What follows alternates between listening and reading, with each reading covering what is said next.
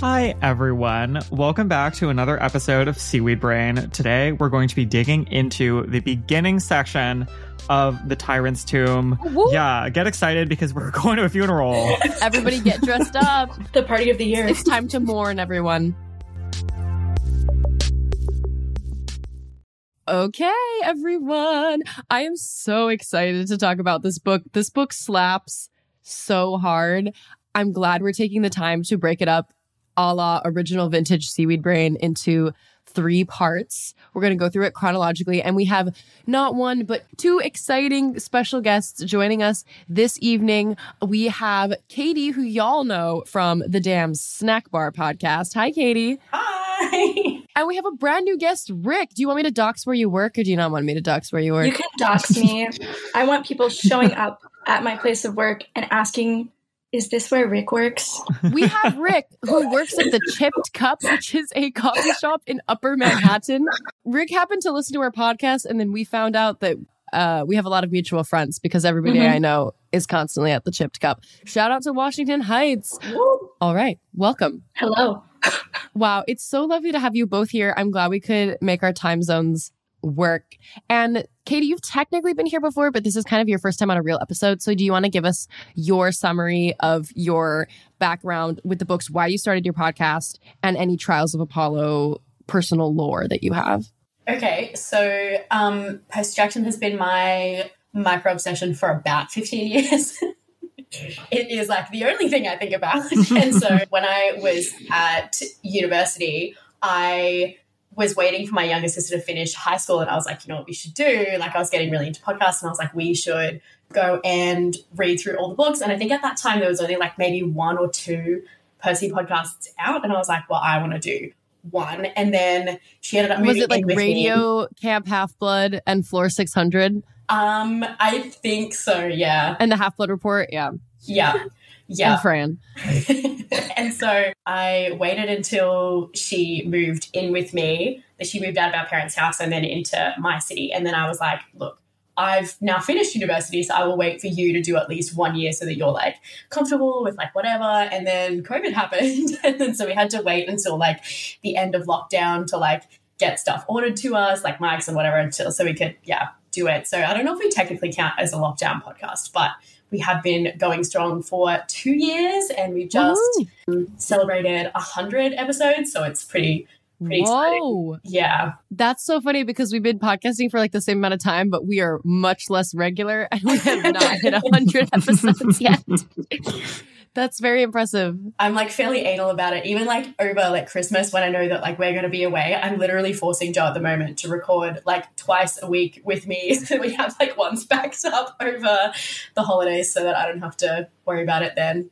But yeah, I'm like very Wow. much like, oh my God, if I don't keep uploading, people will stop listening. Like that's my view on everything. So, but yeah, it's been super fun. And um, Katie, do you have any godly parent affiliations in case anybody doesn't listen to your podcast and already know how you align yourself? Oh my god, it is 100% Poseidon is my godly parent. It's there's no other option. I You're the main character. I'm fully I'm Pisces with my like my moon is in Aquarius. Like it's the whole like water element thing.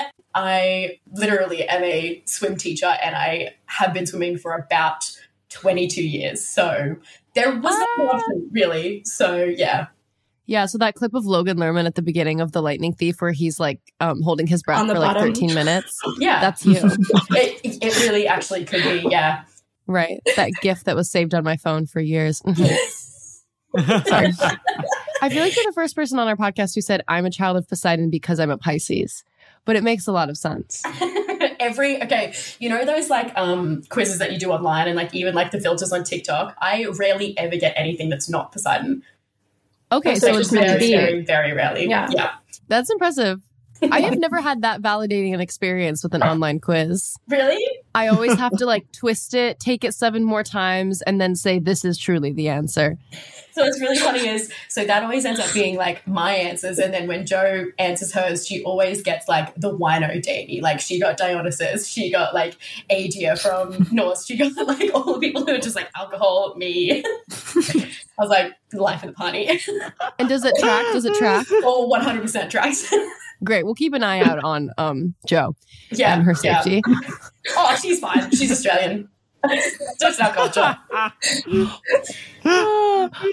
well, that being said, Rick, what about you?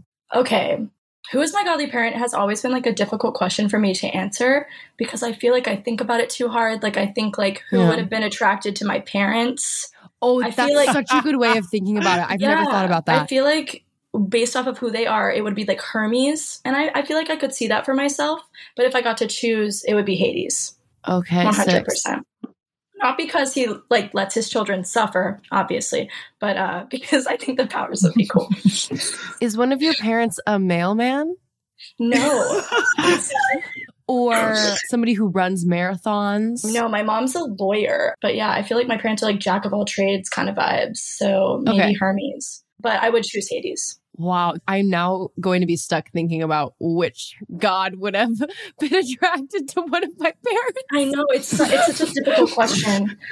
Oh god, that's terrifying. As I said, The Tyrant's Tomb is a very excellent book. I just finished reading it yesterday. We're only going to be talking about chapters 1 through if we make it 13 today. That's our goal. Um we may not make it all the way there. But I really think this book is fantastic and I want us to take a moment to just think about like what are the elements that make like an excellent fourth book in a Riordan verse series because I truly think they consistently slap. We've got Battle Yeah. of the Labyrinth, we've got House of Hades, and now we've got Tyrant's Tomb, which is so far my favorite book that we've gotten in TOA. Interesting. I've only read the series through once. And so, like, reading these chapters back for today, I was like, really like this book way more than I did the first time I read it. The first time I read it, Mm. I was like, this is a fairly nothing book for me. Probably because I was coming down off that trauma from the third one. And so Yeah. I was just like, this whole book was like a blur. I did not remember a lot of it.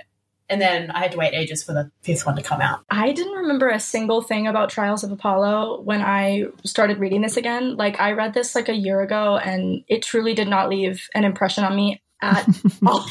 I, I read the Dark Prophecy, like whatever that prophecy is in the beginning, and I I was Yeah. reading like Daughter of Demeter, and I was like, who? Persephone? Oh no. That would be a way better book if it was Apollo and Mhm. Persephone going on like Whoa. A quest. yeah, that'd be kind of fun. Two whiny people. Um, well, she's Yeah. not whiny. She, she, she's allowed to be. She's feel like- whiny in the Riordan verse. Yeah, a little bit. I feel like if she was with Lester, especially, she would be giving him a big kick up the ass every two pages, being like, shut up. Just shut up. So much stuff that he says. If Meg was older, she would be like, what is coming out of your mouth? Yeah, exactly. exactly. Much like some characters in this book giggle and laugh when certain things come out of Lester's mouth. Re the fourth book thing, I wanted to say that they frequently take place underground, but I don't know if that counts because Burning Maze was also underground. It still tracks. It still works. I think. It does. I think you can count it. Yeah, you can count it. There's something about the penultimate book yeah. in the series that's like okay we've laid all of the groundwork like all of the exposition has been gone through like the characters have grown a little bit and there's some kind of like big battle or like big hurdle to cross over before the last book and it also doesn't have the pressure of the last book and the pressure of writing the final book that i feel like i don't know they just flow very freely Yeah. they're very action packed but they're never disappointing I think with each of them being like underground is like a good, you know, they have to be physically trapped to like really show that they're Mm. like trapped in their, you know, plot situation as well to like get out to where they need to get for the last battle. ooh any other thoughts fourth book I think you hit everything. It's about the amount of setup that's already been done, the amount of new characters that are being introduced. Everything's been teed up, but without the pressure to resolve everything. Yeah, without the pressure to resolve. All right. That being said, here's what you missed on Glee. We last left off leaving the tarmac, saying goodbye to the McLeans, the Hedges, Leo, and Festus as Meg and Apollo flew with Jason's casket back to Camp Jupiter. We've got the dark prophecy in a sonnet, which we need to deal with, um, as well as the prophecy we got from the Sibyl in the burning maze. Apollo faces death in Tarquin's tomb unless the doorway to the soundless god is opened by Bellona's daughter. Also, very urgently, Caligula's super yachts are on their way to attack Camp Jupiter. Um, and so we open back up on Apollo and Meg exiting the McLean family plane and getting into a hearse to drive to Camp Jupiter. We open very strongly with Apollo uh, dragging Achilles' name, dragging it in filth, saying that we need to treat our dead with respect, unlike Achilles, who during the Trojan War, for instance, was a quote unquote total pig as he chariot dragged the body of Trojan champion Hector around the walls of the city for days. Come on, have a little respect for the people you slaughter. But he is gay. He's allowed to be dramatic. Counter argument. The other context that they don't explicitly mention here is that Apollo sided with the Trojans in general in the Trojan War. Some versions of the story say that he is the one who actually guides the arrow and or shoots the arrow that kills Achilles from Paris's bow. Mm-hmm. It seems likely if we were to take especially the version of Apollo that's been given to us that like probably something was going on with him and Hector, we would assume. Right? Oh, Very true. Oh. Hector, the star warrior of the Trojan army, crown prince who was murdered by Achilles.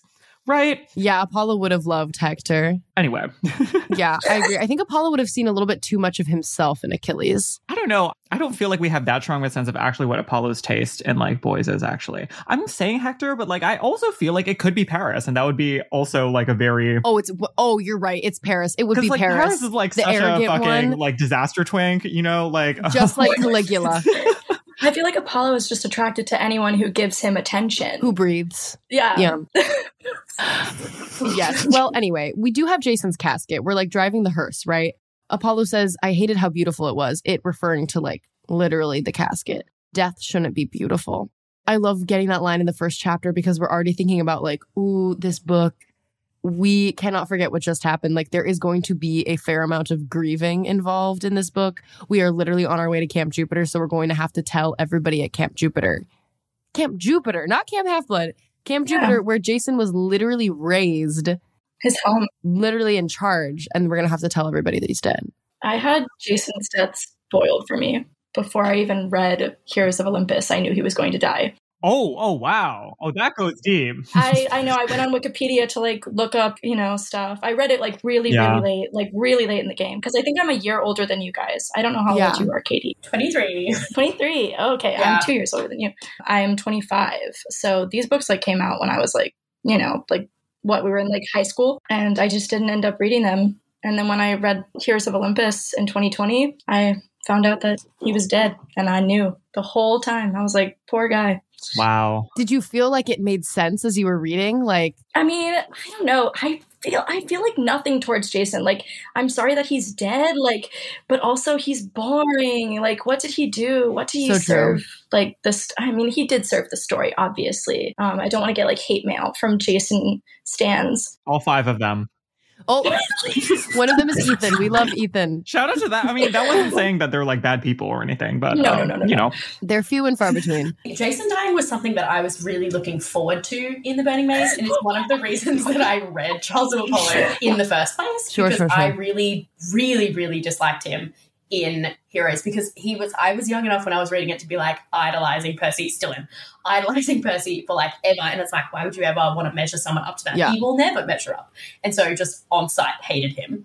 And then I was actually really surprised when I got to the end of Burning Maze and I was like emotional about Jason dying. I was like, I hate this character, and yet I'm like, I literally cried. I was like, what is going on? Yeah, I feel like this feeling I feel towards Jason these days is pity. Not just because he's dead, which is sad, but also just like I feel bad for the boy. like his life was sad Yeah, and alive. He was living a lie. He was very alone. He was never comfortable in his own skin. He was not happy being a leader. And he died just when he was about to Yeah. start fulfilling his other purpose. I think that's what made me change my mind about Jason because after Heroes, I read a lot of fan fiction to try and turn me around on his character. And I like fan fiction Jason, I just don't like canon Jason. But then I Yeah. feel like Rick was kind of influenced by how people wanted him to be when he started writing Trials. And so then he felt wholly different in The Burning Maze than he did in. And I was like, oh, this Yeah. this is a character. He has like a backstory that's like actually like perceivable and like, you know, something a bit more concrete. He has hopes and dreams. He's not going to fulfill them, but he's got them. Speaking of his hopes and dreams, in addition to his casket, the thing we have with Apollo and Meg, Meg is carrying his poster board model with all the Monopoly figurines of the shrines that he wanted to build on Temple Hill in New Rome. And Meg is like holding on to that furiously throughout the rest of this ensuing battle we are about to have. So we're driving through the Bay Area. We have some classic Rick Riordan descriptions of what the Bay Area looks like. It's very delightful to read. Meg really likes it here because there's lots of trees, which is sweet. they think about how this part of California is so different from the part of California we just left that is being, you know, ravaged by wildfires. And we just think a little bit about the dryads we just met. Also wanted to know that Meg is still wearing the green dress that she got from Sally which even though she does, you know, tend to rewear clothing a lot, it stood out to me because this like one time interaction she had with Sally was probably one of the only positive interactions she's had with like an adult woman in her entire life. Sally Jackson just like collecting like lost gay children, like they're like Pokemon cards and just like becoming their mother. Yeah. Meg saw that woman once and was like, that's my mom now. Rick like made it a point to like say that the dress too is was already like well worn by the time that Meg got it. And I feel like that's probably something that she was holding on to a little bit because she's like, well, you know, somebody loved this piece of clothing enough to wear it all the time and now I get to wear it. It's like an heirloom kind of. Yeah. Get the same feeling with like thrift stores. yeah. I just feel like there's so much characterization in that. Meg, because of the fact that she doesn't say much, you know, a lot of the characterization that we get of her is from just Apollo's observations of her behavior, what she wears, you know, when she mm-hmm. chooses not to say anything. I don't know. I think it's really impressive the way that Rick forms Meg as a character and the way that they're growing together because I do genuinely think when we open up on this book, finally that like big brother little sister dynamic is extremely evident and it feels like genuine and authentic to me for the first time like really fully. And uh, on the way to camp yeah we get attacked by a ghoulish humanoid.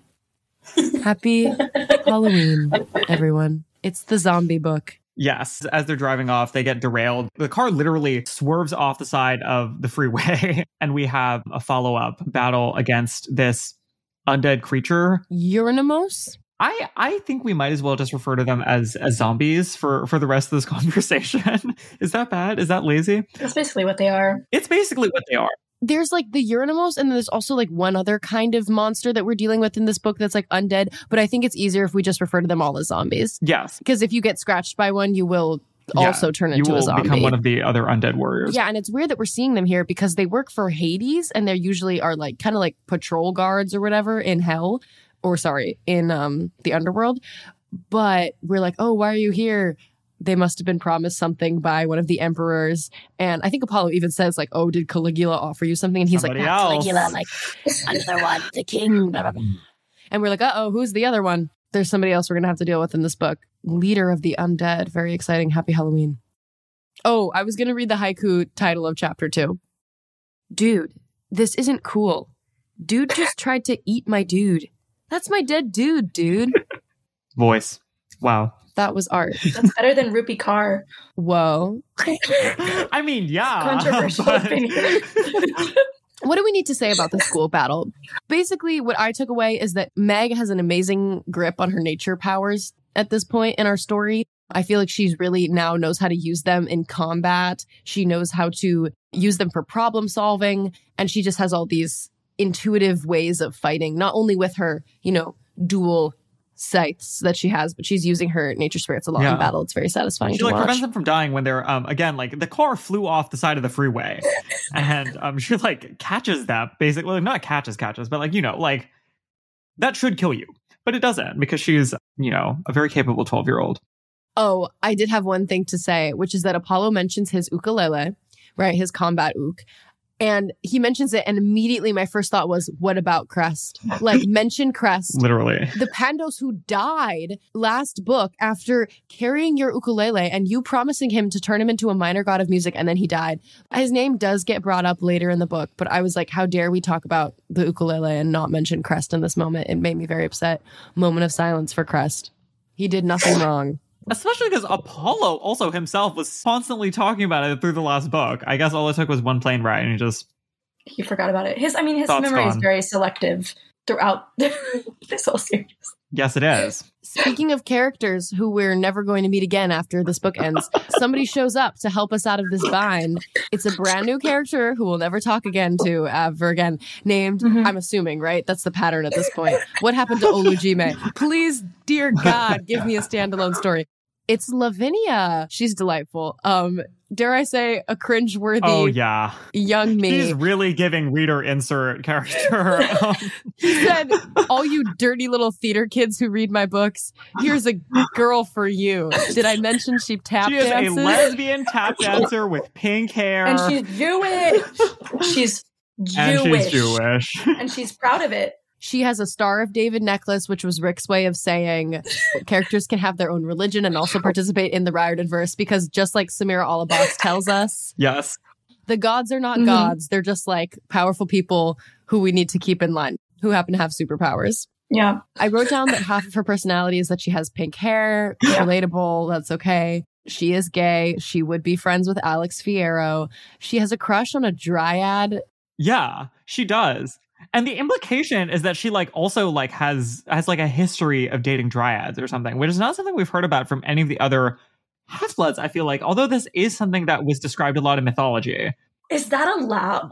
Allowed, what is that? I just want to say, like, the dryad is like described using she, her pronouns. Poison oak, like, I guess is female presenting. But I just want to say, like, like Lavinia is not gay because the poison oak is a woman. Lavinia is gay because it's poison oak. Do you know what I mean? Harley Quinn season three on HBO Max. That's just exactly what I thought Um, of when I read this. I'm I was not like, caught was up. Rick like up to date on his like lesbian lore that he named this that this was Poison Oak the lesbian? I don't know. a couple other things about her. Her weapon is a monoballista, which is like a very inconvenient uh, Roman crossbow, which is kind of fun. Um, and she is described as being like very energetic. Apollo makes a very pointed comment about her being extremely hyperactive, um, even for a demigod, quote unquote. And we find out a little bit later on that her mom is the muse, Terpsichore, the muse of dance, and that her father is a famous Russian ballet dancer who Apollo, yep, you guessed it, has a crush on. Very good. Yeah. and tells her about it too. Yeah, because he has no boundaries. He doesn't care. Also, question. I don't know if I'm missing something and you guys will have an easy answer to this or if there isn't an answer to this, but if her mom is a muse, why is she at Camp Jupiter specifically? I, I don't ask questions anymore. I just go with it. I mean, I think the Romans also cared about the muses. Right, but like, so who? How do they decide which camp they go to? Did Lupa just call dibs? Do Chiron and Lupa text and they're like, "This one's for me"? they pull straws. They have a Google spreadsheet. No, like I think the logic for the muses works exactly as well as the logic works for the like primary Olympian gods. Does it? Because I those that's gods appear in different forms. I feel like there are more kids at, at Camp Jupiter that are children of minor gods Mhm. because Camp Jupiter Yeah. still like recognizes them as children of those gods. Like we literally have Reyna. and Camp she's- Haplet only wanted the protagonists. Yeah. They said we want the main characters. Camp Half-Blood also has like weaker, weaker social supports. Like perhaps the minor gods kids just like don't don't make it to camp. That's so true. It's true. Again, I think that Lupa and Chiron have a spreadsheet. Yeah. Yeah. Lavinia also is like new to Camp Jupiter though. So maybe now that the two camps know of each other's existence, maybe they've like drawn a line straight down the US and they're like, you get one half, I get the other. That's what I was thinking. Like, because imagine like you were born in Virginia and Lupa, you know, you have to make your way all the way to the Bay Area. You know, hmm that You die like before you get there. Yeah. Yeah. Well, anyway, um, who else is with our new character Lavinia? Um, a returning character, of which we'll have many in this book. It's Don the Fawn. Not gonna lie, I feel like this book relies on us feeling nostalgic about Don the Fawn, and that's just never gonna happen for me. I did not know that this was a returning character. you didn't know that we met this character before, Carl? I mean, now that you mentioned it, I was like, oh yeah, the entire joke is that Dawn kind of rhymes with fawn. Okay, do you know how And I disappointing remembered that. you know how disappointing that joke is when your accent doesn't sound like that? Dawn and Fawn don't rhyme. Oh. Also, because Lavinia has a crush on the poison oak, Apollo makes some comment like, Yes, Meg, remember two weeks ago when you were in love with Joshua Tree? It's just like that. And I was like, Good, don't let her forget. He gagged her a little bit. Literally, come for her. We need to come for Meg a little more. Like, the best part of these books is when Apollo bullies Meg. Yeah. I mean, like, she's a 12 year old. Like, she needs some Yeah. influence to be like, you know, like that time when you were like really publicly horny, like other people noticed. Like, just for your information. It was embarrassing. Um, yeah, and now we have this absolute slapstick physical comedy of the four of them: Dawn, Lavinia, Meg, and Apollo, trying to carry Jason's coffin by hand back to Camp Jupiter, right? Because the hearse is destroyed, and they're like, "Carry it like a sofa." Like you guys, like, da, da, da, da. I think thought it was so funny. Um, after this like reverence about like death was beautiful, it should not be beautiful, and then they're like knocking Jason's casket around the tunnels, trying to get back to Camp Jupiter. That's some classic Rick. Oh yeah, I don't know if we mentioned this, but the casket's also like a little bit fucked up because the the zombies are also interested in eating Jason's Yep. body, so they like mess with it a little bit. Yeah, this is sad. trying to get a little piece of that. A piece of that what, Rick? A piece of that. A piece of that little. You know. That sweet white bread. that soft little loaf of white bread. You'd probably taste like nothing. I feel like. Like, jeez, I just don't think So you would have a true. Why would a ghoulish cannibal even want him? when I read this book for the first time, there was a big part of me that thought Jason was going to come back as a zombie because I was like, you have main character die. In the last- Whoa. Zombies are like the main like thing in this one, and you're carrying him like he's there, like just you had zombie Jason. Yeah. Wow, I didn't think about that, but that makes so much sense. Whoa. That would be the most interesting thing that happens to his character the entire series. So. Second only to being murdered by Caligula. dying. Okay. what, so what happens when we show back up? We are greeted by our next returning character. It's Hazel, who shout out to Rick through Apollo's POV describes Hazel as being 14 or 15. Um which we have to shout out because again, Rick has no idea how old Hazel is. The timeline got messed up. Her and Nico, we will never know their actual ages. Like he doesn't know. Among the greatest debates in the Riordanverse, like way up there with is it Talia or Thalia? Is like how old is Hazel? Yeah. Sorry, I know. yeah, we have No, had it's a lot of like angry Talia. correspondence about spelled this. like that. It's Talia. It's Talia. It's Talia, but apparently they were pronouncing it as Thalia or like whatever. The Like, audiobooks on say Rick- Thalia. Rick wrong. Apparently, Rick says Thalia, but I don't care what anyone says. It's Talia. Argue with the wall. Yeah, Yeah. Rick can be wrong. He wrote it, but he can be Oh, wrong. he can be wrong about a lot of a lot of stuff. Richard has been wrong before. When he's acting up, he's Richard. or Dick.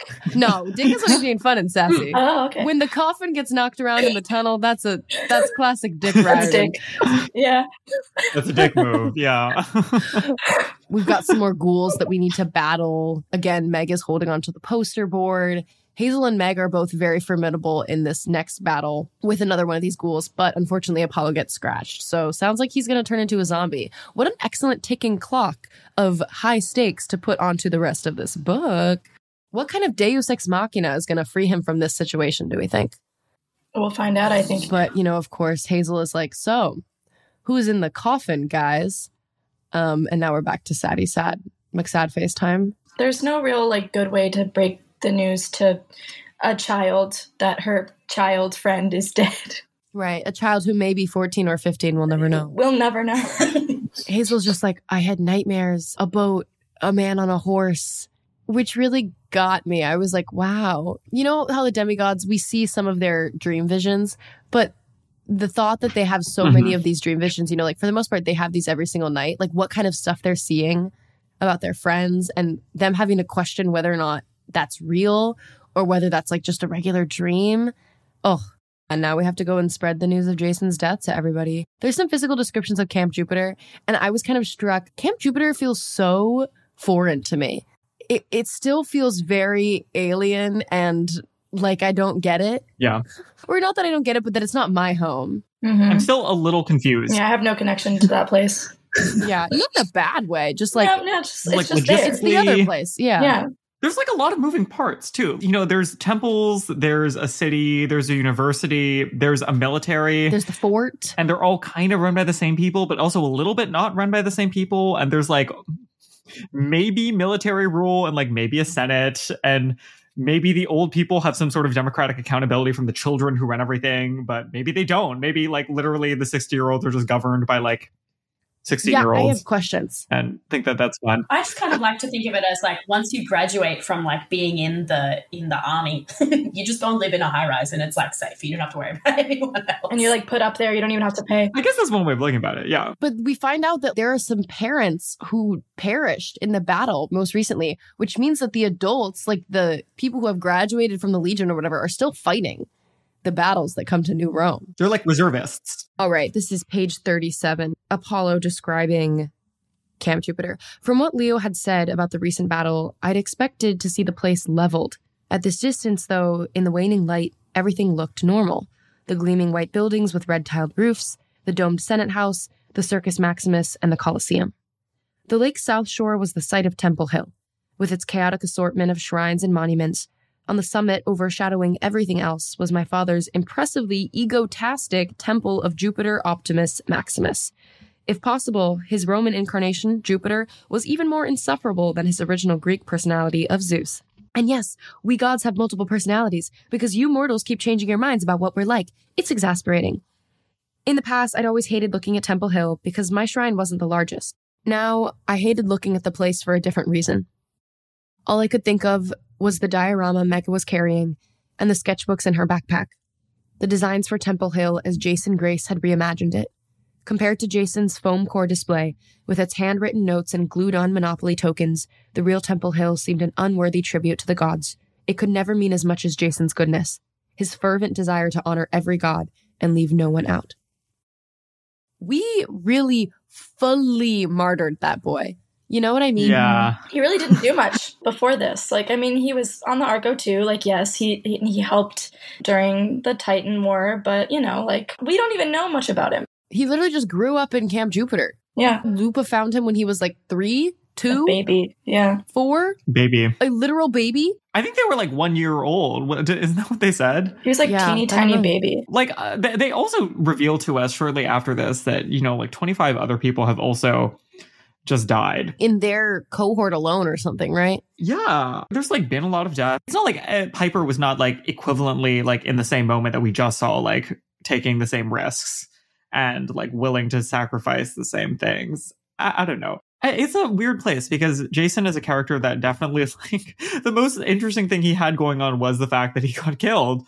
So I guess that's what they're leaning into as they're writing about it. It's like all these potentials that he had that were stopped short because he died, rather than like this is what I remember about what he was like to interact with as like my friend Right. or something. Well, because people But- don't have those memories of interacting Mhm. with him as a friend because he was kind of unknowable, right? Like when he was at Camp Jupiter, at least from what I remember and like Yeah. the way that Reyna would speak about him, he was, Guarded and like confused. yeah, somewhat unknowable. He was just kind of there. he was doing his job. He was doing his duty, and that was his only job. Also, I know that this is my own Percy bias, like jumping out that I need to check. But my literal first thought when I heard that line about Jason's goodness was like, this was Percy's idea first. Like, Okay, but Percy never had the follow through.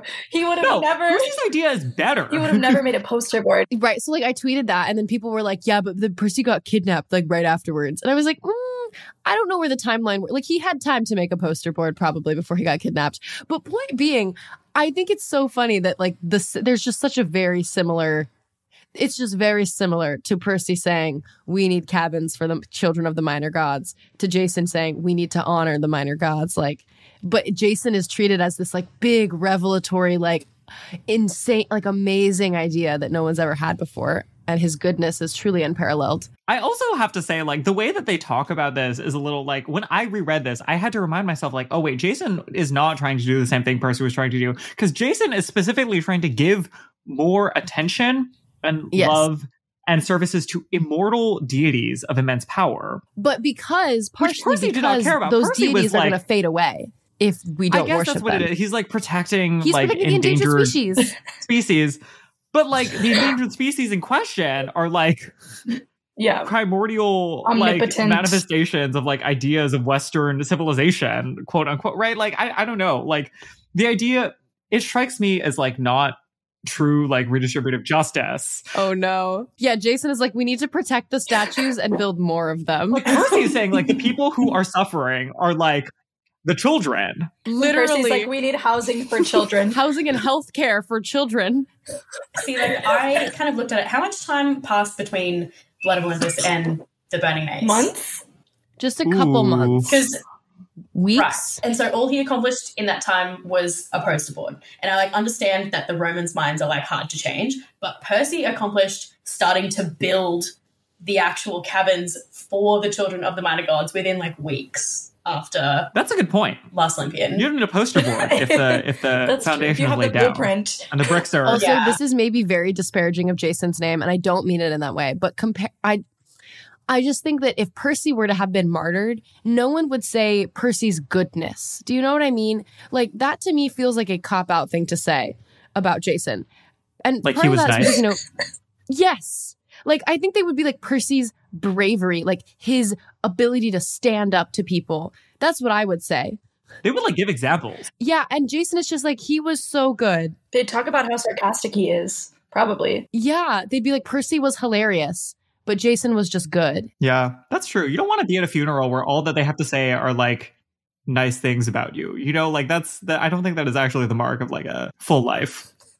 Well, he was like 16. Yeah, I was gonna say he did not Period. live a Okay, full yeah. life. Um, there was no full life lived. That is the point. Yes. Um, anyway, yeah, but that just struck me as like very classic Jason. And this is like good writing on Rick's point. I just mean like, of course Apollo would say that Yeah. because what else is he gonna say about Jason? Mm-hmm. that's true. Apollo also did only know him for like a few days. a lot of it about Jason was like extremely poor writing because like he didn't have any inclination to change any part of Camp Jupiter until after interacting with the Seven and seeing how Camp Half Blood was run and like that kind of thing. Whereas like in Percy's point of view, he saw the injustice of the minor gods' children not being recognized from the lightning thief. Like Mm. from day one, he was like, "Well, that's not fair. Why isn't why are the why are there all these kids in the Hermes cabin that haven't been haven't been you know moved into other cabins? Why are and then with Calypso, he's like, well, why is this like this is unfair? why is she still here? And like interacting with Nico, he's like he literally has nowhere to like sleep at night because his dad doesn't have a cabin here, and so like he saw that from the get go. So he always had that motivation of like I need to fix things, and like the reason we need to fix things is because these people are literally changing the tides of the war. Like if you don't respect them, they're going to go to Kronos' side. And so Percy's like, look what you did wrong. I'm going to fix it. Whereas Jason's like, oh, I mean, like, I guess we could, I don't know. Like, I never really Mhm. feel about it. Yeah. That's why Percy was raised by a hardworking single mom and Jason was raised by a um, militant wolf. And that's the difference between the two of them and the way they see the world. Anyway, well, wow, we really analyzed that one sentence to death. anyway, we get to the fort again. I'm not sure how the layout of Camp Jupiter works, but I guess there's some like stores and there's a coffee bar run by this two-headed guy named Bombilo that ends up being where Meg and Apollo sleep at night, which is very sweet. And here's where we get the reentrance of another character, Frank. Frank is back, everybody. Hold the applause. I know, I know. Uh, It's crickets. I'm hearing crickets. I'm actually, this is my favorite Frank ever. Frank in this book is my favorite Frank, you know? Apollo's way of describing him is really interesting. And like I don't that's the thing is, Yes. I don't know if Frank is different or it's just like the fact that we're not in Frank's head and we're seeing Apollo be like, oh, Frank is like so adorable. Frank is a little puppy. Like Apollo loves Frank. Apollo has a crush Yeah. on Frank. it's really Have you ever seen those headcanons that are like, Frank is autistic? Frank, I feel like people have projected many, many things onto him. Like I've heard Frank is Yeah. autistic. We've had many discussions about like Frank is trans. It would be very Yeah. interesting for him to actively be that character when he, you know, self-professed doesn't have ADHD and doesn't have like, you know, he's different Right. to the other demigods in this Right. way. I feel like it makes a lot of sense to me that he is or on the spectrum in like that kind of way. Yeah. Yeah. And also lactose intolerant. Yeah. The most important part. It's a big part of Let's shout out like what we're getting here is like the the third wave of how do you say reactionary thoughts about what good ideas of what you should say about Asian American men looks like. You can't see this, but I'm doing like 30 million air quotes because podcasts are a visual medium. I, I feel like what we saw from Frank in his first set of five books was very much I think this very common impulse from like the mid 2010s that was a reaction to like like from the dawn of time ideas about Asian American masculinities and saying that oh like what is actually revolutionary is to talk about like Asian American men being like bros and gigantic and roiding up Masculine. and how they're like actually like maybe they could be a linebacker. Um, And perhaps if this were the kind of book that actually reached some sort of critical mass of like 30 something year old Asian American men who are like on the internet, I think they would be incredibly, incredibly upset to read this turn where um, Frank is like nice again, and um, Apollo Yes. thinks that he is cute and describes him that way um, frequently. he has notably physically gone from you know he was kind of like a teddy bear um and then he had that mars induced growth spurt where he Mhm. got like tall and like kind of ripped um shredded it was just kind of like a blessing from the war god. And now he's like still tall but he's kind of back to just being like a normal guy again which is i think both representative of what puberty is like for some kinds of tall boys and also like good. Just let him be a normal person. He does not need to be big and scary in order to be like an effective leader or to be a child of mars. I appreciated the return of normal frank Oh yeah, this is fun. This is the mode in which the character is the most fun to read, easy to read. See, if I was taking leadership advice from two children of Mars, I would be taking leadership advice from the big, cuddly teddy bear looking mm-hmm. one than from the scary, like, war looking one. I'd be like, I trust that person a little bit more. absolutely Oh, yeah. Because they look like they like cake. I like. I also think that like if Frank is gonna have to be with Hazel, why? Um, I'd rather it be this this version. yeah I guess. and not the scary war version Yeah. yeah not the handsome squidward version yeah I'm sorry if nobody, if like a listener doesn't watch SpongeBob and they don't understand that reference. I can't help you if you didn't watch SpongeBob, I had to have that reference explained to me. I was not a SpongeBob watching child, but like, if you didn't, like, you need to grow up. I'm sorry. This is for me. I've never seen a single episode all the way through. But you know who the hash slinging slasher is. You Google the references. Who else do we meet in this moment? Walking through Camp Jupiter, the real star of this novel, the reason that I'm here, the reason I'm alive. Unfortunate. Well, it's not great that she's the star of the novel, unfortunately. I did not enjoy watching her be talked about in this novel. No, no, no, no, no. Oh, okay. Yeah. You know, let's let's yeah. let's be clear. So Reyna is here. Like Reyna's here, and that's what I'm excited about. What I am not Yes. excited about is the way that Apollo feels about her. Okay, so when she first shows up, right? We're just talking about these first few chapters. We do not know what's going on. I have never been so confused in my and I read the Battle of the Labyrinth. I have never been so confused reading a Rick Riordan book as being like, what is going on between Apollo and Reyna? Can we drop a reading? Go for it. Okay. My gaze drifted to the young woman at Frank's side, Praetor Reyna Avila Ramirez Arellano, and I remembered.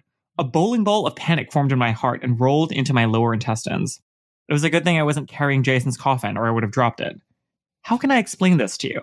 Have you ever had an experience so painful or embarrassing you literally forgot it happened? Your mind dissociates, scuttles away from the incident, yelling, nope, nope, nope, and refuses to acknowledge the memory ever again? That was me with Reyna Avila Ramirez Arellano. Oh, yes, I knew who she was. I was familiar with her name and reputation.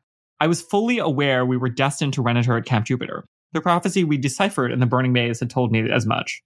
But my fuzzy mortal brain had completely refused to make the most important connection that this Reyna was that Reyna, the one whose face I had been shown long ago by a certain annoying goddess of love. That's her, my brain screamed at me, as I stood before her in my flabby and acne spotted glory, clutching a bloody dress to my gut. Oh wow, she's beautiful. Now you recognize her? I mentally screamed back. Now you want to talk about her? Can't you please forget again? But, like, remember what Venus said? My brain insisted. You're supposed to stay away from Reyna, or. Yes, I remember. Shut up. You have conversations like this with your brain, don't you? It's completely normal, right? Reyna was indeed beautiful and imposing. Her imperial gold armor was cloaked in a mantle of purple. Military medals twinkled on her chest. Her dark ponytail swept over her shoulder like a horsewhip, and her obsidian eyes were every bit as piercing as those of the eagles that circled above us. I think that's a good place to stop. I literally was scr- out loud. Stay away from her. Stay away from her. Stay away from her. What's going on? The Demi Lovato meme where it's like, get a job, stay away from her. Stay away from her. Literally that. Because we know, we know, like we're revisiting a lot of characters in the Trials of Mhm. Apollo who we know from the Heroes of Olympus who have loose ends in some way that need to be tied up. For Frank, I'll just say it, that's the firewood, right? For Leo, it was his relationship with Calypso. For Reyna, it's this weird little thing we have about Venus telling her that no demigod would heal her heart. And now here Apollo is really making it seem like he thinks he is the god that is going to be able to heal her heart. And it makes me so mad on so many levels. Yeah. It makes me viscerally uncomfortable. The thought that the gods would have their like eye on like cute demigods who are 16. Which we have also witnessed before. Yeah. Like, as you might remember, the first time we interacted with Apollo, it was when he was hitting on Thalia. On Thalia, at the yeah. time was like three days shy of 16. You know, he's consistent. Consistent with Greek mythology, let's be clear, Yeah. but truly nasty. When he saw um Reyna in Venus's little like I don't know snow globe whatever it was, she wouldn't have been sixteen yet, so it's even worse. She would not have. That's true. We're going to Ooh. come to that sequence later in the discussion, or Mhm. like it shows up later on. And this first passage, all we're getting is that some vague idea that he like was into her and that there's some reason why he's not supposed to be.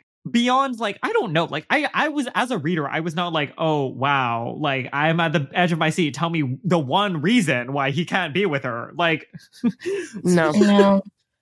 I and I have Like, to say many. the the payoff ultimately in this weird Reyna Apollo relationship is worth it. But I spent Mhm. the first half plus of this book just furious at Apollo, absolutely ragingly uncomfortable, like so freaked out about where this was going to go, and like very scared. Like I was not going to put it past Rick to team up Reyna and Apollo. You never know what's going to happen. This book was just like it came at an especially worse time because it was right when the Reyna Thalia shit became like really, really big, and then Rick released this book, and it was like, what are you trying to say? Was that a thing in the fandom? oh, it super is. Yeah. And also, again, with Rick being influenced by the fandom, because there are comments in this book about Reyna and Thalia being like really close Mhm. friends, and Reyna being like, everybody thinks that Thalia and I are a thing, and we're not a thing. Why does everything have to be a thing all the time? Yeah. Rick, again, when will he release his secret Tumblr? Never. We'll never know. I think that this is a good place for us to take a quick break so that we can come back and encounter two more of our very most favorite characters who have been hiding out at Camp Jupiter lately. When you need mealtime inspiration, it's worth shopping Kroger, where you'll find over 30,000 mouthwatering choices that excite your inner foodie. And no matter what tasty choice you make, you'll enjoy our everyday low prices, plus extra ways to save, like digital coupons worth over $600 each week. You can also save up to $1 off per gallon at the pump with fuel points. More savings and more inspiring flavors make shopping Kroger worth it every time. Kroger, fresh for everyone. Fuel restrictions apply. Okay, we're back. So Apollo has to explain to everybody here at Camp Jupiter, especially Reyna. Oh God, most of all Reyna, about Jason's death. And the way that he ends up doing this is in the form of a song. Specifically, he does it in the form of a song because he thinks about Piper. And that song Piper sang on the boat, he effectively tells the tale of what happened to Jason. Everyone is very moved. There's a big chant. Reyna announces they will absolutely be rebuilding Temple Hill according to Jason's plans. And not only will they be doing that, but they will be doing it in two days before the funeral. this weekend. Period. Yeah. Because who gets shit done? Reyna. Just like Annabeth really got those cabins built for Percy. this is where we decide, you know, Apollo and Meg will stay here at Camp Jupiter. In this moment, I mean, I I know that Hazel and Frank are both affected by Jason's death, but Reyna, I just my heart was breaking for her. Yeah. Yeah, even though she had unfortunately fallen for that bland, bland young man, like obviously, like she's she had some like feelings for him and like him passing away. they were partners in many ways. Work wise, they were co leaders of the camp. They had spent years together, at least the years that she had been at Camp Jupiter until now. Yeah. Yeah. Though they may have not been necessarily emotionally close, they probably spent every waking moment of every day together. And there was a time in her life where she thought that they were going to be like partners forever, like in also in a romantic sense, you know? Mm-hmm. Yeah. after everything that we saw her go through in Blood of Olympus, I just cannot comprehend her going through this kind of loss. But I just and you think, have I to don't know. wonder who is who's like there for her in this moment also because like part of the reason why we don't feel bad well or why we don't feel as bad for the other characters like we have a really clear vision of like who Hazel and Frank are turning to for emotional support. I Mhm. didn't have a clear vision for Piper really, and I don't really have it for Reyna. which is unfortunate because I think there are characters that we know who could fulfill this role, but like part of the Totally. like setup of this series is that no one can communicate with anyone. So Reyna at this point just has to make do with whoever's at camp. And at camp, she is basically, you know, forcing Frank to try to take some of the leadership responsibilities while basically, it seems, running the show herself and shouldering all of these responsibilities on top of processing this mostly by herself. it's so hard and i just again her arc in this book is so good and it starts with us being here in this moment thinking about all of this like feeling this bad for Reyna, questioning who does she have to rely on how much more of this can she take how much more leading Mhm. alone and and holding this burden can she handle and we want to be thinking about all of those questions as we continue further into this book and see where her character arc leads us zooming into some more chapters apollo falls asleep we have some classic dream visions. Turns out Commodus and Caligula are combining forces heading up for Camp Jupiter very soon, so that's not great. Meg and Apollo are staying at the coffee shop, as we said. Meg is very notably drinking coffee now, um, which is scary for Apollo, but I saw it as a sign of emotional growth. I think she's maturing. Every yeah. young girl gets to that special point in her life where she starts drinking coffee and, you know, becomes a becomes an adult. Apollo falls asleep for like a day and a half because again he's turning into a zombie. And when he wakes up, it's time for Jason's funeral and Temple Hill has almost been completely finished. Frank flies in in the form of a raven to have like a nice long chit chat with Apollo about what is to come, about the prophecy, etc., etc. So So that brings us to um, a reunion with the other two people we're expect to uh, run into at camp. Well, I guess not people. We're gonna go see um, Ella and and Tyson, not people. non people, better than people. Um, I have a question. yeah, You know how there are these lines in the Dark Prophecy? The words that memory wrought are set to fire ere new moon rises o'er the devil's mount. The changeling lord shall face a challenge dire till bodies fill the Tiber beyond count. Are we, and the, you know, Apollo and Frank have a chit chat about this. Did this all happen like off screen? Is that what we decided? Yeah. the bodies filling the Tiber beyond count. Yeah, like this all happened before we got to Camp Jupiter hmm in the Yes. battle that Leo flew in to warn them about. Yeah, not just that like a lot of people died. It was specifically that they could not figure out everyone who had died, and that like a lot of the bodies are missing because the attackers were zombies, and like presumably some of them will be um coming back on the other side, but we don't know. But like, is this the first time that there's been like a whole stanza of the prophecy that we were not even present for? wow. Maybe. You know, because I was just like, this is so random. Like Apollo just got to skip this part. I mean, I guess like an oath to keep with the final breath. The oath in question is not something that we ever were were present for. Um, Wait, that is true, I guess. So yeah, I mean, I guess the prophecies work in mysterious ways. You're right. You're right. I went on a whole deep dive that the prophecy from The Last Olympian hasn't actually been fulfilled and that Nico is going to fulfill it. What now? Stop. Stop. what? Talk about it. I saw one post on Tumblr where someone like went through each line and was like, this actually refers to Nico and this refers to Nico and because he can do this, this, this with this, this, this power, like he's gonna yeah, it was pretty extensive. Well, Mark Oshiro, you know, will confirm or deny. I guess I suppose in the sun and the star, whatever's going to happen there. Listen, he needs to be left alone. He's been through too much. So Frank tells Apollo that everybody at Camp Jupiter also lined up to punch Leo, which I think is adorable, hilarious. Um, they did the exact same thing that we did at Camp Half Blood. Maybe the kids at Camp Jupiter aren't so bad. Um, That's just the energy that Leo gives off. Like he deserves to be punched. Tyrion. also, at some point in this conversation with Frank, I don't remember where Apollo mentions that you know Hades has famously made very many awkward attempts. Awkward rambling attempts at small talk is what he says, which I love. Like, that's the characterization of Hades that I really appreciate. And it reminds me of Nico. Like, it's like, like father, like son, like Yeah. awkward, socially awkward, emo Hades. Like, do you all know? You all, I'm assuming, know the TikTok of the woman who um is like, have you ever had Krispy Kreme? Is it crispy? Was it crispy? Was it crispy? No. That's Hades. Like Hades also would tell you a small joke and then stand back, like take a step back and just make direct eye contact with you, waiting for you to respond. And like have like terrible like delivery too of the actual joke. And you just stand there and you're like, all right, thanks. He's just a guy who lives underground and has like minimal contact with anyone Exactly. else other than like his wife and dead people. So of course he would be socially awkward. Yeah. Anyway, you know who else is back? Returning characters on a returning character list. Terminus, the statue. I'm not gonna lie. The dynamic between Terminus and Apollo actually made me laugh out loud. There were several jokes within this conversation where I laughed out loud walking across the Pulaski Bridge. Mm. it's hilarious. They have like beef, which is great. And Lester's birthday is apparently coming up soon, which is important. Terminus reminds him of that. And Apollo was like, wow, I wonder if this is like Zeus playing a trick on me or Zeus giving me a warning. And Frank is like, why is your birthday a threat? Like, how could it possibly be a threat? And Apollo says, I'm mortal now. Birthdays are always a threat.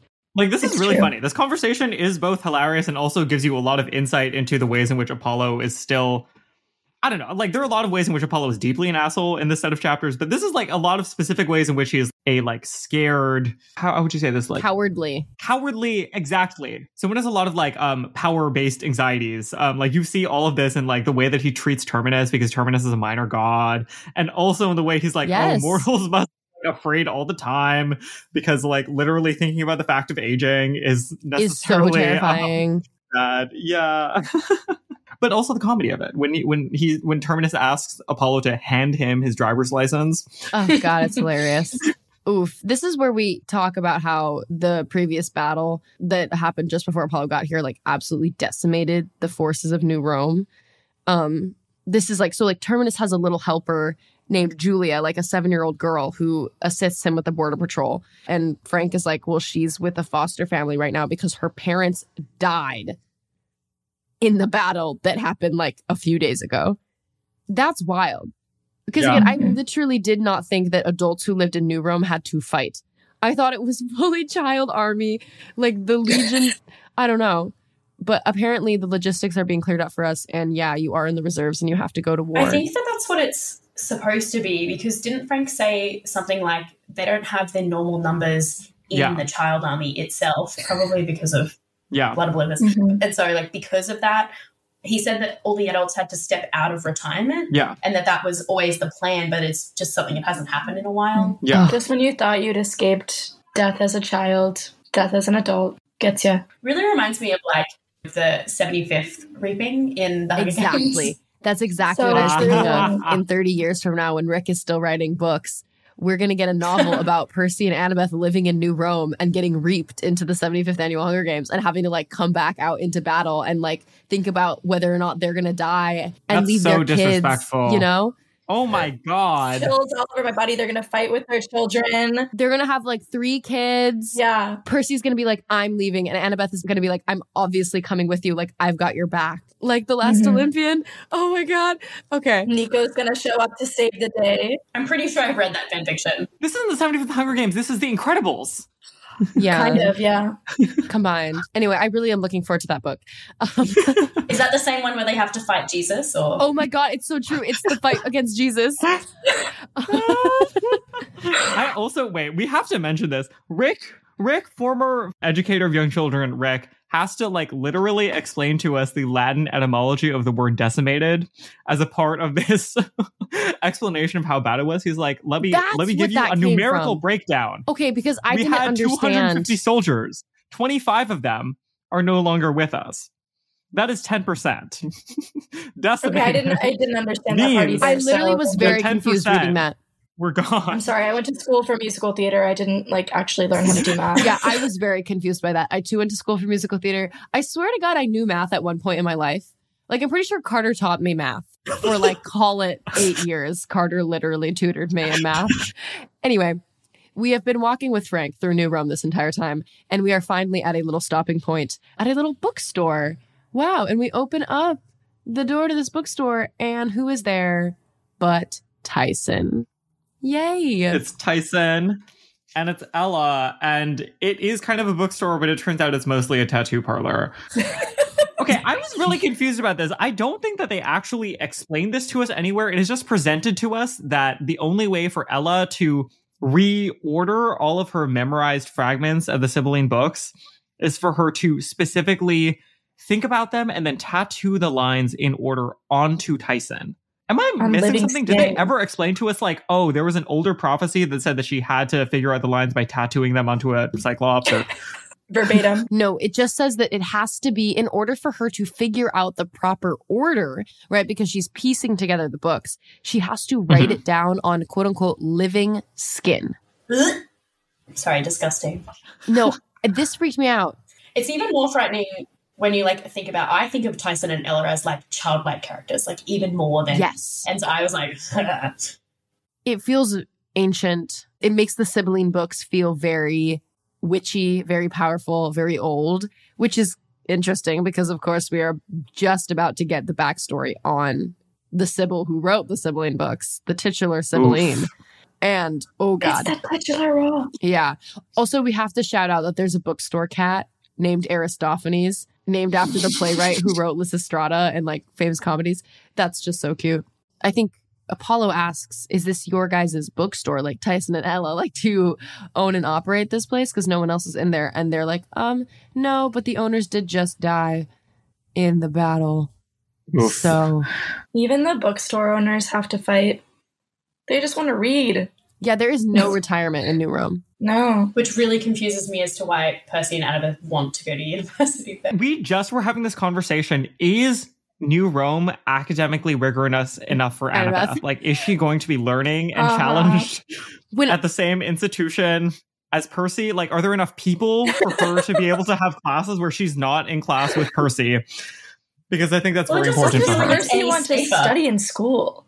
Like, what is his we've like argued about this before. aspiration? I could see him being like a physical therapist. I could see him being like a marine biologist. I think a lot of people have said like social work. oh my god. I could see that. Wouldn't that be a dream that like Percy is actually like I would really love to see him become like a nurse. Yeah. or like a school guidance counselor. Mhm. Also cute. For the children at Camp Half Blood who like desperately need to talk about their trauma with someone. Who need to talk to somebody who's not Chiron. yeah. But it's so true because when I think about Annabeth going to college, literally there's one college in my mind that is like Annabeth's dream school. And it's Stanford. I don't know. I mean, like, I'm sure she would find a way to cross register because New Rome is like close or whatever. Or maybe she's doing a lot of Berkeley classes or something. That would be like even closer. Well, what if Rick is going to reveal that the university at New Rome is actually Berkeley and the mist just obscures it?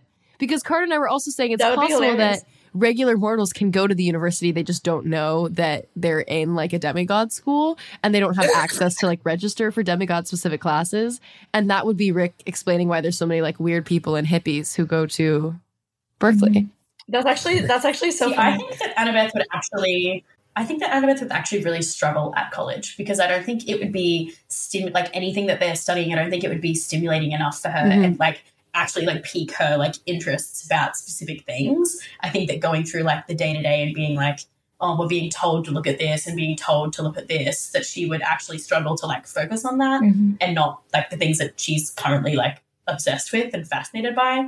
I think that she would actually have like a really hard time. Also, if she went to like school for architecture, I feel like she would kind of be like leagues beyond like any freshman. Like That's true. Yeah, I think it would. be built Olympus. Like The curriculum would have to be different. I think she'd be like a good grad student, probably. But like, yeah, I don't. skip college altogether. College looks different to different people. Yeah, Percy can go to undergrad at New Rome while Annabeth is doing an MFA in architecture at Berkeley. That's actually what the Chalice of the Gods is all about. Yeah. Apollo has a bad relationship history with Cyclopes. Who doesn't? I guess that's some, you know, mythological backstory there. He murdered them. Yeah. Um, this book is really, let's just say, heavy on Apollo doing bad things. Apollo being deeply terrible. we've definitely in particular seen apollo's like negative relationships with individual people this book really takes it to another level as far as highlighting the worst of the worst We're seeing a pattern, a pattern of bad behavior that is consistent and has certain threads to it. Mhm. honestly to me like this was my issue with the book is that it sometimes borders on i don't know like i feel like the writing cannot hold it everything together in these moments where apollo is talking about these deeply deeply terrible things that he's done and his response is like wow looking back now i can see that that was wrong like that jump and that disconnect i don't feel like there's enough processing i don't feel like we see anything there in the way of consequences or him like if he does he'll just say something like oh i like now that i've tried to be mortal like i get it now that was bad my bad and then he'll just like keep moving along. I don't know. That like really stresses me out. And like I don't feel comfortable with then like going back to this other chapter where Apollo is like, oh yeah, you know, like old me might have like vengefully sentenced a woman to like eternal damnation, basically, because Yeah. she didn't want to date me forever. But Mhm. oh, look at me. I'm um whatever, like trying my best to give a fun, cute speech for the Senate. Like I the tonal shifts are very jarring, and I I, I don't know that that we're gelling together a character that like makes sense because it's not really giving anti-hero it's not really giving like someone who we can really root for either i don't know it relies very heavily on the notion that being put into the body of Lester Papadopoulos has humbled him so much that all of that arrogance and like violence that allowed him to do such arrogantly violent things in the past has now dwindled into exclusively cowardice. And like that is the cowardice that is at the root of his behaviors. But now that he is no longer like a hot god with infinite powers, we only see like the cowardice manifesting itself. yeah i think that that's fair But it is, you're right. It's a huge disconnect between his past actions and the current version of Lester that we see. Even in the first book, like before he started, you know, learning about what it means to be human. Yeah I feel like Apollo is just like an irredeemable character. Like I just I have no love for him. And in this book, I mean, I think it's in the maybe the next, like somewhere in the middle of the book where he says, like, Mhm. to Reyna or Frank or Hazel, one of, you know, our main our main kids, um, who have been through a lot. I have done so many bad things and I'm getting sick of being told at least you recognize it now and you can do better. Mhm. I just do not mentally, personally know how to deal with all of these terrible things that I've done. And they're like, well, too bad. Which is basically like you just have to get over it and try to do a better job. Like literally, you can't just feel bad about it and then wallow. And then, you know, you have to keep trying. yeah that's true I know he really wants his pity party. He's not going to get it. Yeah, not from Reyna. so ella does um in fact have some wisdom to offer them from the sibling books at this point we're setting up the first mini quest which is that we need to go find the titular tyrant's tomb we figured out that the tyrant in question here is Tarquinius Superbus, who was the um, seventh and final king of Rome. For those of you who were not subjected to Roman history in school, like power to you, bless up. No one really should. It's very silly. But Rome had three big eras, right? Originally, there was the kingdom, there were seven kings, and the Senate was, as Rick mentions in this book, basically a cutesy ancillary institution. At the end of the kingdom, which fell because the last king basically was so egregious that there was like basically no choice for them but to That last king being Tarquin. that last king being Tarquin, who is the titular tyrant of the Tyrant's Tomb, who we're going to go see, and is also, I don't have they said it yet officially. He's the zombie king. He's the one in charge of all the zombies that are attacking everybody. Anyway, the, the next era after that is the Republic, which is like the classical, like what people are talking about when they say that the US is modeled after Rome. Like that's what they're talking about. Conveniently forgetting to bring up the fact that the third uh, and most enduring and powerful era of Rome was when they um, overthrew the Republic to turn it into empire ruled by a single, you know, uh, dictator. Those are the eras of Roman history. Like it might be confusing, but the kingdom is not the same thing as the empire, which is the distinction that we're focusing on here. The last king comes way before the three emperors and the triumvirate. And hmm. he's like a more like primordial evil force that we're gonna interrogate to try and get more information about. Yeah, and why exactly he has manifested his lost tomb here in Northern California is slightly unclear, both plot wise and also to the demigods. A lot of shrugging. He's bored. Slightly important to the characterization of Tarquin within the Riordan verse is that a lot of what we know about him is more legend than fact. Like the way that we think about him in history is a little bit more legendary, like mythy than historical. We truly don't know like where he was buried. He was famously a tyrant. Like him being such a terrible leader is part of what led to the ending of the monarchy and the transition to the republic. Also, just a fun fact, his son was Sextus of the, you know, infamous rape of Lucretia. Yes. He was the one who raped Lucretia. I was just going to bring that up. When we're talking about why everyone hated him and the ending of the kingdom, like that was one of the key instigating events to the dissolution of the kingdom and the um, subsequent formation of the republic as the dominant form of government. But why zombie Tarquin is now here and like aiding in the destruction of Camp Jupiter? Slightly questionable. Slightly slightly questionable. Although it is interesting, I think. He had nothing better to do. Yeah, he was just like chilling, and then he was like, you know what would be fun? What if me and a bunch of my zombie friends go got some like new zombies Mhm. and like maybe saw the light of day? That could be cute. he wanted to try vegan food in California. He was just hungry. He was like, I heard San Francisco slaps. But it's all to do with the books, isn't it? It's all to do with the the Celine books. Like that's the reason that Yes. he's Yes. there is because they're reconstructing them, and that was like the last big thing that he had anything to do And with. there's a wee bit of And so like- relationship between the Sibyl and Tarquin.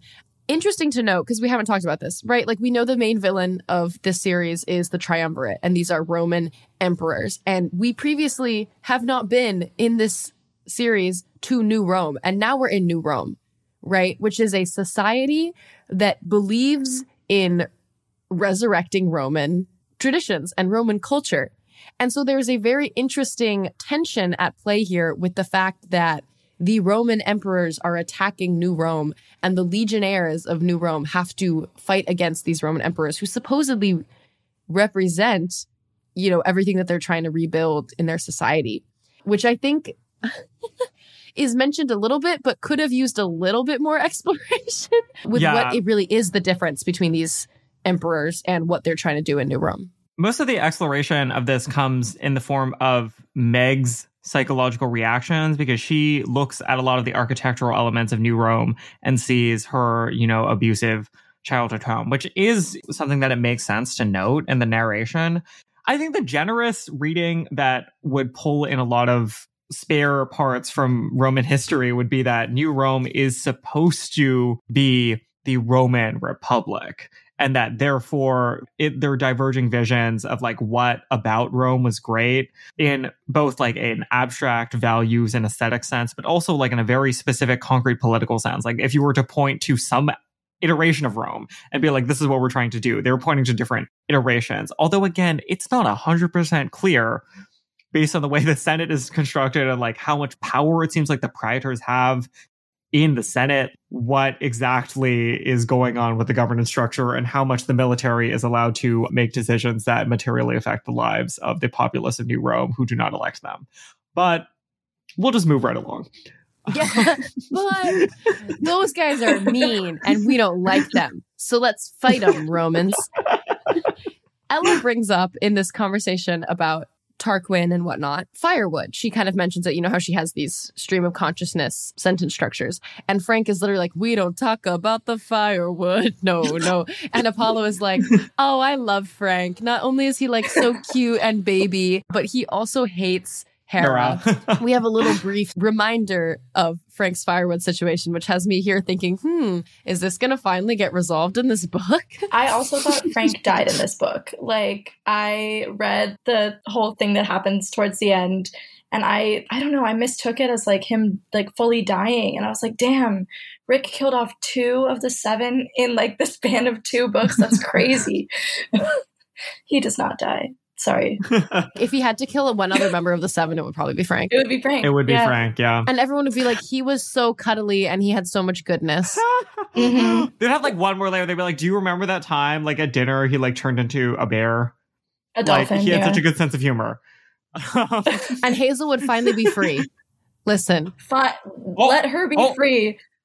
Let her be free. Literally release her from the shackles of that w- little Relationship. Elderly, Yeah, um, elderly man. Yeah.